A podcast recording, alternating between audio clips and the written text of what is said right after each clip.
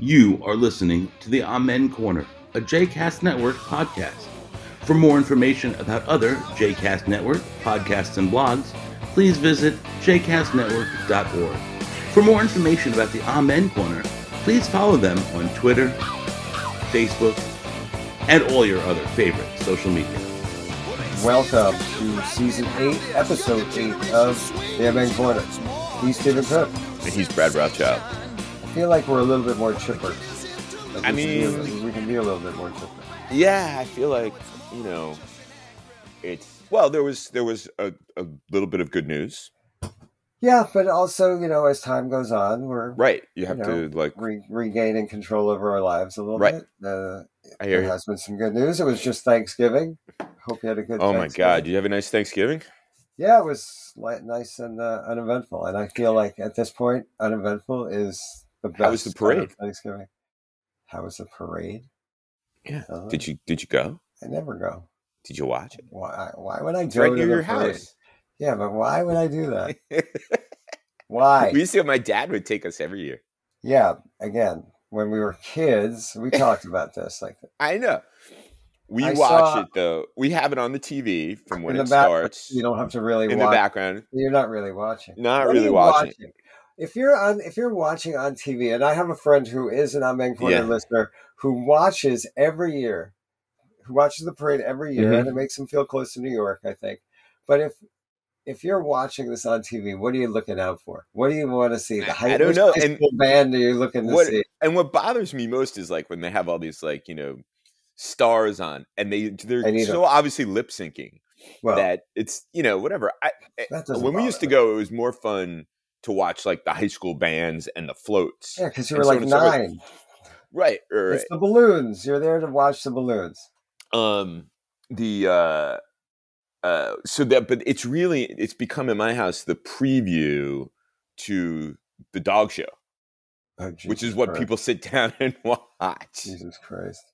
yeah we've become such a dog family I, the golden retrievers got robbed yet again You know, interestingly, the football games had halftime shows this year, yeah which uh, which to me is like, wait, they didn't used to do this, and like we're watching, we're like, is this the Super Bowl? Like, why is Dolly Parton right in the halftime show? i know i know. I don't know if you saw that, but Dolly Parton is seventy seven years old, and she came out dressed like a Dallas, Dallas Cowboy Cowboys cheerleader. cheerleader. I know. And she actually, I mean, her face obviously had a lot of work, and her Right, body right. has had a lot of work, but she she looked pretty good. What was And- like and uh, hold on, hold on. My 15 year old nephew is sitting next to me on the couch, Ezra.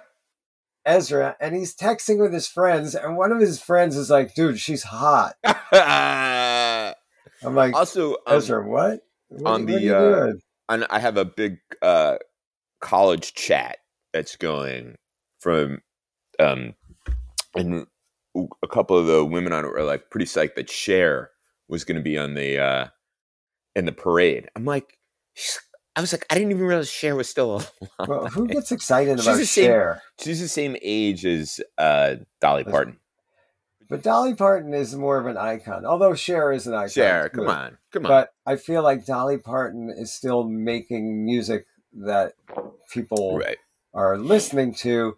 I think she made some rock album recently. I don't know if it was good or not. I'm not listening to it, but you know, you got to give the woman credit.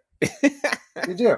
But I was just confused as to why there was a big halftime show yeah, in the football games on Thanksgiving. I don't know. Didn't don't bother me, mind you. I was just, you know, curious as to when this became a thing. And how'd your, how'd your meal go? Uneventful, which is I- all you can hope for. I, I completely overate, like to the point where I was like in pain. Wait, you are like the only person in America who who overrated Thanksgiving? Is that what you're saying? No, but I'm saying I. I was most concerned with, with my overeating. And Uh, here's the problem: you can't have hors d'oeuvres on hmm. Thanksgiving. You got to go straight into the meal. I mean, we had there was a ginormous charcuterie, charcuterie plate. How do you avoid just eating the charcuterie plate? Don't shrimp it. cocktail, shrimp cocktail. Shrimp is like it's like a potato chip. You can't just have one. You can't just have ten. I would say it's better if you're going to eat like ten of anything. It's better to have ten shrimp than ten potato chips. so- Well, yeah, okay, but still, the the, the, the impulse is very is very yeah, but so. I mean, like, and then there was a whole bunch of other stuff like cheese squares, blah blah blah. I was drunk and full by the time we sat down for the meal. And then you ate. Yeah, Yeah, I feel. and like then I- dessert was great. They had mm, mm, great desserts, including pecan pie. What's that from? Pecan pie. Uh, when Harry met Sally, come on. Thank you. You didn't even hesitate. That's excellent. No, I mean, come on. That's excellent. Of course, you know I've been annoying Lauren because I've been walking around going pecan pie. I'm sure she's ready to punch you full in the face. exactly. Yeah. I feel like other than the turkey, like there's a lot of carbs at Thanksgiving. So I mean, And then you're eating pie the next day, and you're like, "Do I really want to have?" And you're like, "Of course." I was don't so glad I went for a run it." on Thursday morning, Yeah, and then I went still, for an even longer run yesterday morning. You're gonna have to run like halfway across the country to work off all the pie. Whew. Yeah, Yeah, it's yeah, a lot of pie. We So had anyway. like multiple types of pie besides your favorite pecan pie. we had yeah we had we didn't we we had pecan pie we had apple cake we had cookies some We had at least five Ice different cream. kinds of pie were served.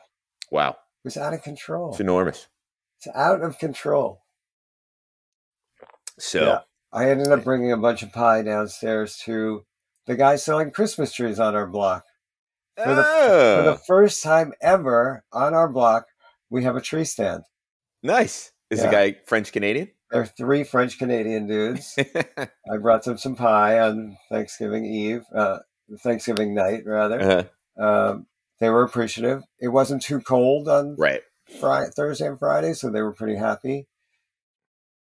how about the doorman Uh, we always give to the doorman. yeah that, Oh. those guys must be just swimming in food on the Yeah, holidays when they're working you know, you would think. I don't think that as many people as one would imagine actually. I, we always used to if, we were around for a holiday we always used to go give the guys you also okay. lived in a very large building. Like, Yeah. in a building that's slightly smaller. right You would think because everybody know, like we know them right so well, like oh no, you just bring Steve, the doorman, some food, but not everybody thinks about it. Right And of course, in a building like ours, you got a bunch of people who just aren't around on Right. Thanksgiving. yeah, yeah. Um, and I always feel badly, like, you know, these guys are working on the holidays. Yeah. Uh, Now So- it's, then you got to. It's tip season too. that's coming up. And I, We had one guy. He was like between Thanksgiving and Christmas. oh, He wasn't as helpful. Oh, He was kind of like a dick, why? reminding you that if you didn't, Uh, you didn't tip him well. opposite. That, Yeah, He, it was a, this crazy psychology thing. His name was Slot. Like, oh, Slot's getting mean. Got to make sure we give him a good tip.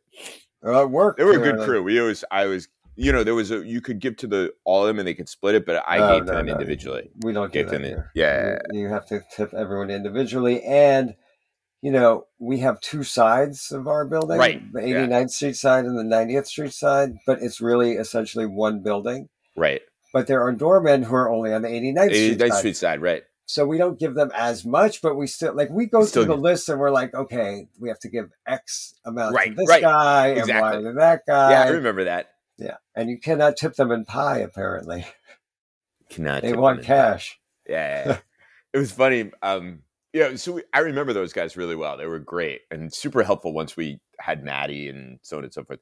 But Maddie, Maddie had a crush on one of them. Like we'd be in the we'd be in the elevator and we'd say, "Oh, I, I can't remember his name." Is is at the desk, and she'd like take out her pacifier and march Oh, over to see him. Nice. There you go. Yeah, yeah, it was pretty funny.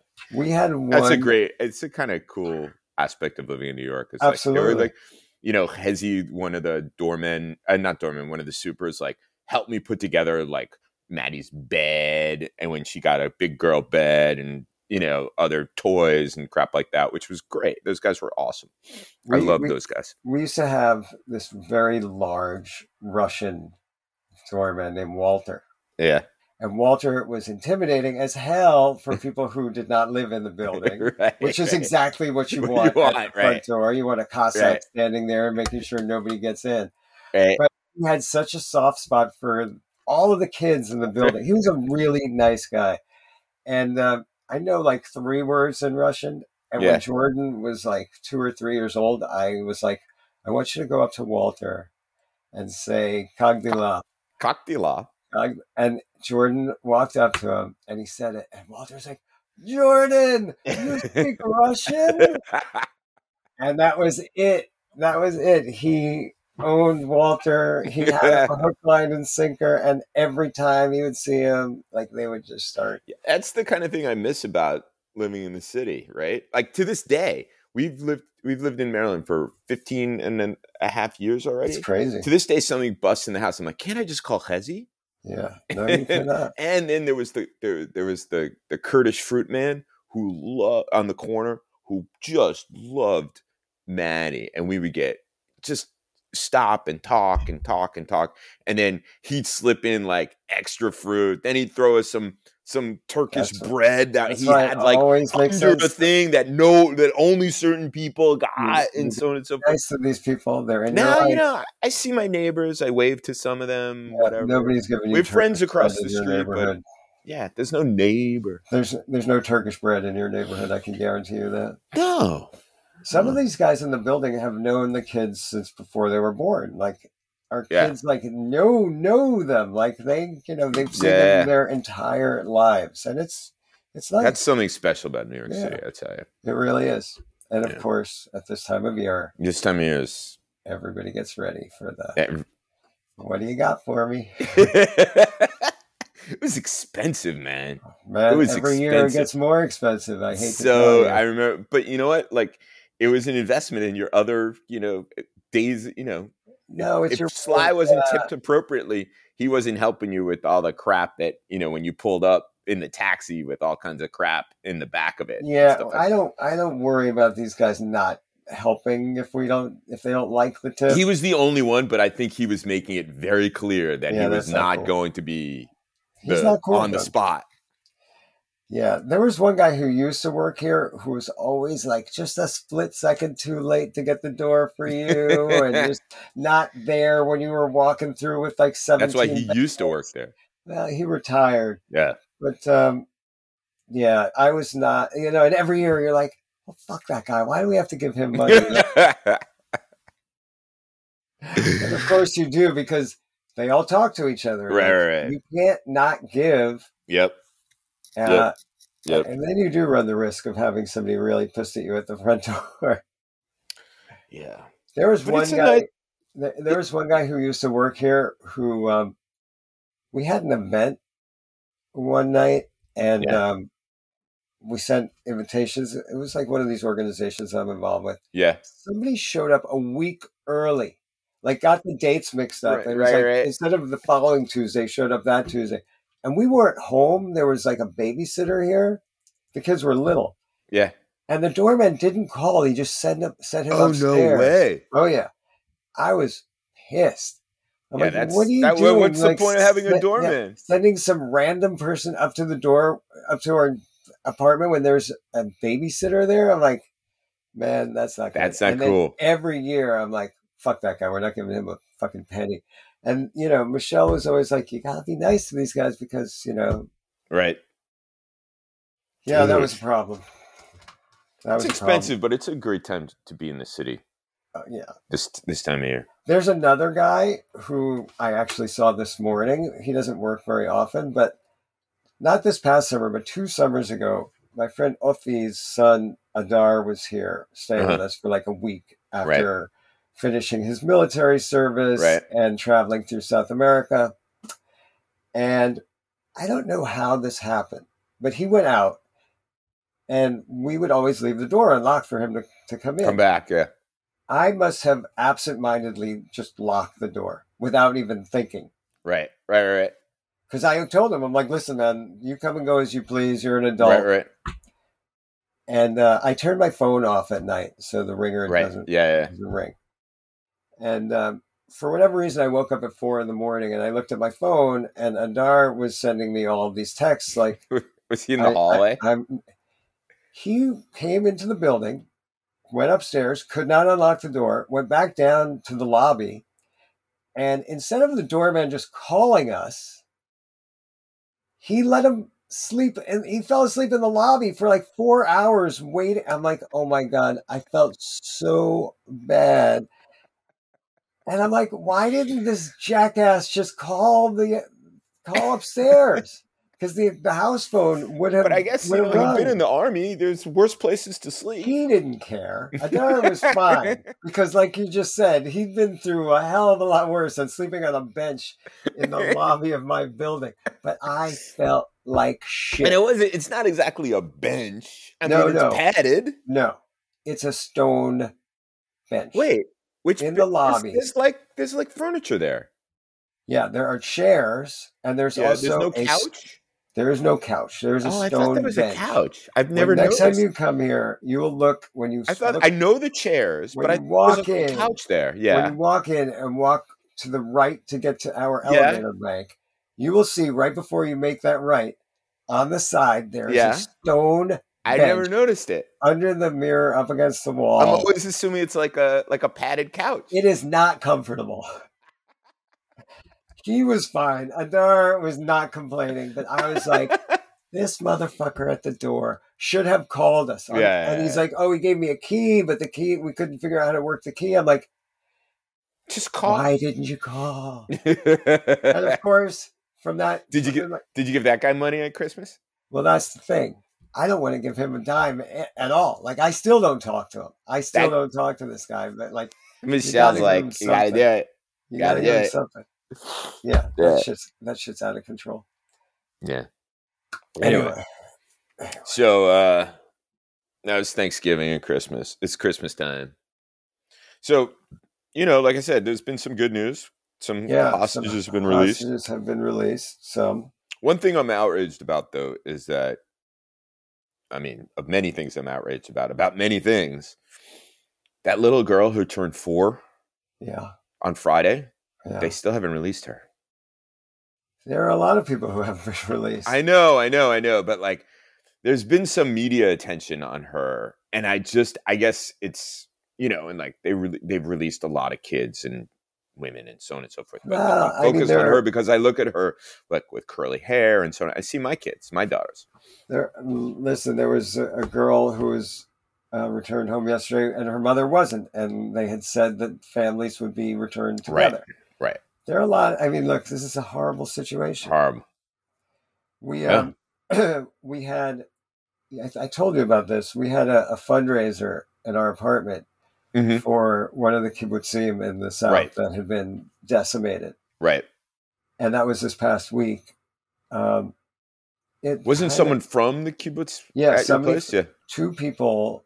Well, uh, this one guy who grew up on the kibbutz, whose parents still live there, and they were there on October the 7th. night of, on the morning of October seventh, the night before the kibbutz was celebrating its seventy seventh Wow. anniversary. It's And there was- older than the state. It is older than the state, and everybody was there, and everybody was celebrating. And then the next morning, literally all hell broke loose. Right. And to have somebody in your apartment telling you the story of how they survived the attack, and you hear it with your ears, and you're looking at these Right. people. It's not like reading reading about it. Yeah. it, I'm going to share a story with you, and it's fucking horrible. But I want I want our listeners to hear it. So the guy was here with his fiance. Mhm. They're in their they're maybe 30 years old. Mhm. They're they're young, and they they were in the house with his parents, Mm-hmm. and they were in the safe room while Mhm. the attacks were Right. going on, and they were all on their WhatsApp, and Mhm. they, and they all and they heard all the stuff that was going on. They knew what was happening around Right. them. Right. Right. They knew that people were being, Being murdered. murdered. They knew that people were women were being raped. Mhm. They knew that houses were being set on fire. They knew. Right. And the fiance, the woman looked at her her boyfriend or fiance, and she said to him, "If they come in, kill me before they can take me." And you hear that, and even as I'm retelling the story, the hair in my arm Yeah, is standing up. Like this is a, this is awful. Like these Yeah. are beautiful young people right. who are just living regular, trying to live a regular, Regular life, life, and right. they are in abject terror to the point where they're making a decision about how they want to die. And it's from one night you're you're totally normal, and then the next Right. day Right. Your life was never going to be the same. Like after, like to have to go through Yeah. that thought process. That is just chilling. it's it To was- go through that thought process, like, kill me. Yeah, rather than because I know they're going to rape me. Yeah. Jesus Christ. Yeah. It's it was. I mean, you could hear a pin drop in the room when they told us, and of course, you know, lots of tears. Right. Um, Of course. And it was really important for us to hear these stories. It's to bear witness to what happened. What's, I mean, what's stunning, I'm still stunned, is how this, the, what happened on October 7th has really faded from the kind of consciousness because of the Israeli military onslaught in Gaza. I mean, clearly, I mean, look, the, the numbers of people killed in Gaza is sort of an unimaginable number. What's course, the number I mean, not now? as not as big as Syria or what's actually happening in Darfur at the moment, where militias are just randomly killing random people in the streets, yeah. um, which has received no attention Or whatsoever. the number of people killed in Yemen. number of people killed in Yemen. Um, What's the number of people who have been killed in Gaza so far? It's over twelve thousand. Thirteen thousand three hundred is the last that I saw, and then and then uh, obviously it's an undercount because those are the people that they can account Right. for. Right, right. So anyway, but these stories are, I mean, the the the, I think the hard thing for the media, which there's been some media that's been quite responsible and some media that's been quite irresponsible, and it's been interesting. I I was reading something the other day from someone who who felt that at least on social media they could filter through and understand like what's a res- what what's responsible, what's irresponsible, whereas they felt like mainstream media like the New York Times and others have been irresponsible in a variety of ways, um, which I thought was a super interesting take. How so? Just that, um, I think going back to the the the ho- the Israelis attacked the hospital, the you know the Uh-huh, the hospital. the, the Yeah. hospital thing, and the way in which uh, Joe, whatever his name is, who's the managing editor, responded to it was like, well. He never said we were wrong, but they ran and ran with that, and Yeah. really and used the wrong, a picture of a bombed out structure that wasn't the hospital and so on and so forth. And I think that's what the pivot off of that was. In any event, um, I think that the the the obvious focus on the number of people killed in Gaza has it should not overshadow. They, th- these are two separate things. They should be forefront in this conflict. But, yeah, but don't you think that this the Hamas knew that this would be the world's reaction, and that's part of oh, the I un- undoubtedly, Yeah. undoubtedly, they are not they are not disconnected from the world, and Yeah. they see this world glo- world global opinion as a strategic asset yeah, in their in their fight to And they're right. delegitimize, and they're and it's part of a longer term strategy and it's working. that they and others have, which is to delegitimize Israel and in the in in the eyes of global public opinion, which will ultimately help bring about its demise.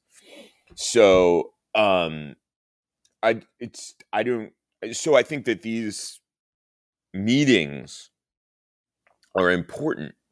The question I have is how do you you are you are a receptive audience yeah, um, how do you to, to the broader American public, most of whom I don't think care. I think I don't think you can convince people who already have are predisposed. no, I don't think to that's believe or no, I don't think that's the case. But I think that Yeah. that's actually a relatively smaller slice of the American public. I mean, if you're if you're only paying attention to the news on this issue, if you're only reading the news on this issue, if you're only on social media, you think like the entire country. But at the same time, you do want. I would think you do would want that this these stories to be reach a broader group of people beyond Israel supporters so, in the where, world. So where, and I and this is like an honest question. Like, where did those people hear stories from? Like, how are they consuming these stories? Like, how do you reach people who are not reading the New York Times or are not watching CNN, and conversely are also not like conspiracy. right. Community organizations, churches, World Affairs councils, things like that. It's a yeah. Everybody has a little bit of an of an agenda, though. right, So, right. Like if you did, a a, I, I church- assume if you did a World Affairs Council, you'd have to like have a also have you know Palestinians or Arab Americans Right. provide their perspective on things, which is fine.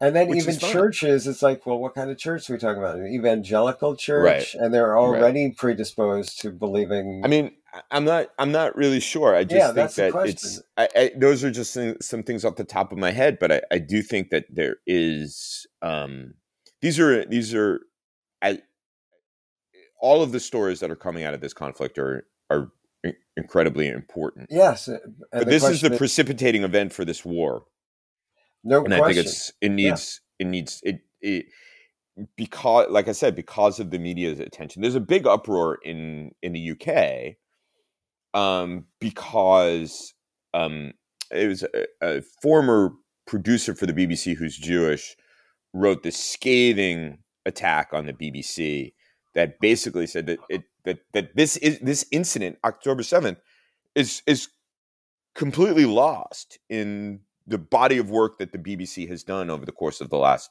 7 weeks and people are outraged uh outraged by I this I feel like people, Jewish or pro-Israel or however you want to describe, you know, those these people, pro-Israel types, have been angry with the BBC for decades. well I have this to be honest with you anything new. I have to be honest. Yeah, but I I- think it's particularly bad. I was on, um, not the most recent time that I was on, but the time before that I was on, and they did a lead-in story. Uh-huh. And usually the lead-in stories are connected to what they want to talk to the expert Right, analyst. right. The lead-in story, I was, I was sure, I was really surprised. Like you know me, I don't. First of all, at a professional level, I'm keeping it super professional. Um, I I think that there's legitimate criticism of the mainstream media and so on and so forth. But I think that you know people take it too far and so on and so forth. Whatever. Um, I was shocked that this leading story it was essentially incitement, Essen- essentially incitement. So It was it lacked any context whatsoever. It was basically it was basically a a Gazan going through the hallways of hospitals showing uh, pictures of grievously injured children. right. It's grief porn. It, it was just you know So, without so let me ask you for logistically, like you are doing a remote interview. Mm-hmm. Yeah. You're not in the studio, no. right? Where are you doing this from? Home? I Or do it from my office. Yeah. Okay. So are you watching the lead in story before? Yeah. Okay. So then you watch this and now they put you on the air. Yeah. So, so how do you react? Or how did you react? Well, no, I just kept it strictly on the level professional. Steven Cook, CFR, but you senior didn't, fellow. you didn't you didn't uh, relate any of your comments to what you what they had just aired because it was not because they were asking me about like you know what was going on Right. with the Qataris and the Saudis. It was right no, after I I'd written I'm that piece on I'm the Saudis. curious, It had yeah. I was on to talk about the regional context, yeah and they had this kind of you know is just shocking, horrifying I think- photos and video coming out of. And those are those are terrible things. Those are stories to be told, but there was there was no context, to it whatsoever. No no journalist, no nothing. It was just whatever. I think Um, I think I told you that one of my friends in Canada uh, messaged me that he watched a segment that you had done and he found it to be really and I hate using these words but fair and balanced. right. That's me, fair and balanced. he did. He found it like factual and insightful, and that it wasn't, you know, this sort of skewed look at Right. what's going on. I like So the you- You're doing CBC. your job. The B- thank you. The BBC uh, does have does have its problems. I think are well documented, but of course you can't can't say, "Oh, I'm never doing BBC," right? Um, But you can say I'm never doing Fox. I I, I Yeah. put Fox in the same category as like uh, TRT, which is Turkish radio and television, or Anadolu Agency, the pr- Press TV, which is the Iranians' English language, and so on and so forth. I won't do it. I'll do Fox affiliates, like local affiliates, if Right. they ask me to do it. Um, but More and more of our friends are getting their Israel-based news from Fox these days, and they're liking it. Well, look, I think that there's um what did I see the other day? Um there was a long thread about the use of the word genocide, Uh-huh. uh, written by an academic. Yeah. Who, On Fox. No, no, no, no. It was it was about it was about just generally about the use of the word genocide. Uh-huh. And it was and the the media and so what his point was the media was picking up on this Israeli scholar or whatever who you know who's quite you know far far to the left who said you know from the from the earliest days from like October 10th 12th Yeah. that this is this is a genocide and that, That the Israel evidence, is committing a genocide. yeah, that, and that the evidence for this is the guys the evidence that the guy brought to bear on it is so incredibly thin and it's based on like early days yeah. And that he was very very critical that outlets like MSNBC particularly Mehdi Hasan who has a significant history of anti-semitism had picked up on it and just hammered away and hammered away and hammered away and hammered away on this issue um, with the evidence of genocide being thin. You can understand people saying, I'm not going to be subjected to basically this kind of ideological onslaught about how terrible. And I'm not saying all across MSNBC that hasn't been the case with, you know, what I've seen of it. I haven't seen Mehdi Hasan. I was just Yeah. reading this thread. Um, what I, when I've been on it, um, I've been on a couple times with Ayman Mohyeldin. It's been straight up discussion of what's going on. I've been on with uh, Ari Melber, straight up Right. discussion about what's going on.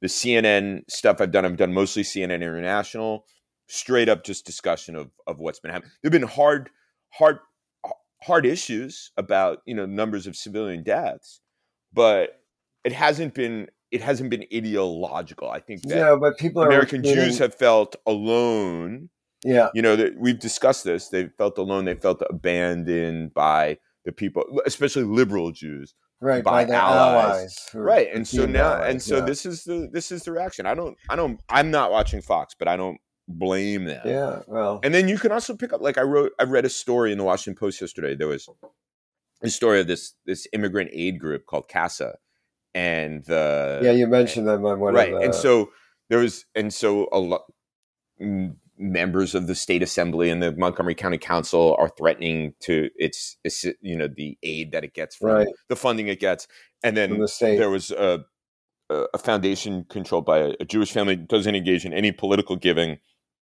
and they and the way in which the journalist wrote it was you know like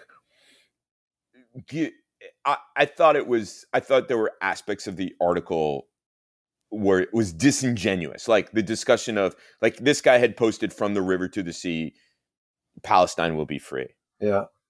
and the journalist went into this discussion about well you know others disagree about what the meaning is that Yeah. disagreement to me is essentially gaslighting um from from my perspective like it's it is not it is not we should all live together happily In a in a binational secular in a binational state. it's not Yeah. it's just not and so um and and and and the journalist should stop with that kind of that kind of thing so like at every point where the people who are criticizing this immigrant aid group the journalist was like caveating and and and it it it, it, it can't just be a- again it's it's like who said it people have been saying it. you can't tell no other group is told what is their trigger and Right. what is Other than Jews, yeah. other than Jews, right? Right.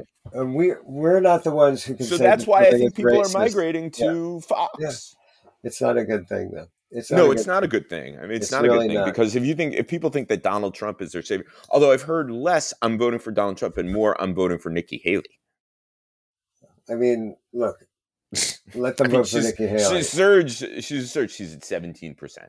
yeah, let- Donald let Trump them is going to be the nominee. Yeah, let them vote for Nikki Haley as long as they vote in the uh, general For Biden. uh, for Biden. All right. All right, Feel we're out. We've exhausted our time Yeah. for this week, and uh, we shall be.